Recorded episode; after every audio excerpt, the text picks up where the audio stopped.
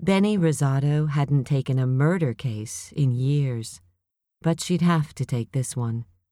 She'd been working late when the call came in, from a time she didn't want to remember and a place she didn't want to revisit. Still, she'd said yes. She couldn't assign the case to an associate either. Nobody paid her debts but her, and she wanted redemption. She lowered her head, hoisted her bags higher on her shoulder, and powered her way to Philadelphia Police Headquarters, near the tangled ramps to the I 95 and the Schuylkill Expressway. It was almost midnight in the dead of January, with the sky frozen black except for a full moon, round as a bullet hole. There was no one else on the street except a homeless man, rattling a can of coins at the car stopped at a red light. Bennie beelined for the building, called the Roundhouse, owing to its shape, which was two massive circular sections stuck together like an old school barbell. The design was no longer innovative, nor was the building, and cracks lined its precast concrete facade. Its three stories of smoked windows were set lengthwise, and fluorescent lighting from within showed that blinds were broken or missing in every pane. Philadelphia Police Department, red dark metal letters on the wall next to a mailbox, an overflowing trash can, and a porta-john. Bennie opened the smoke glass door and let herself into an entrance with a wooden shield of the PPD next to a window of bulletproof glass. A young officer came to the window to meet her, wearing a blue shirt and a white Under Armour turtleneck that revealed the telltale thickness of a Kevlar vest.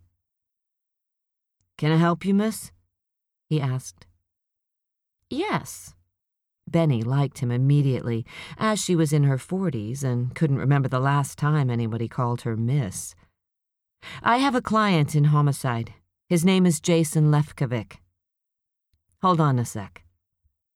The officer consulted an old computer for a moment. Detective Gallagher will meet you upstairs at the unit. Go to the door on your left. I'll need to see ID inside. Sure.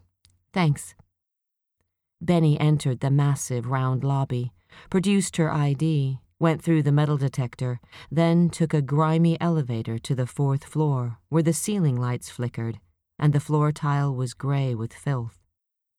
She passed a bathroom with an open door and a leaking faucet. Running overhead were exposed wires and plumbing wrapped with duct tape. Homicide, read an old plaque ahead, and the hallway ended in a closed wooden door with a keypad and a dark window of reinforced glass. She knocked, facing her own reflection. Her hair was a tangle of long blonde curls twisted into a top knot by a ponytail holder, and she tried to smooth it in place. She wore only light makeup, now worn off, so her wide set blue eyes were unlined. She was fully six feet tall, which came in handy in a courtroom, if less so on a date. She hadn't seen anybody since she and Grady broke up. She'd have thought she was dead below the waist, but for the fact that her legs were so dry they itched all winter.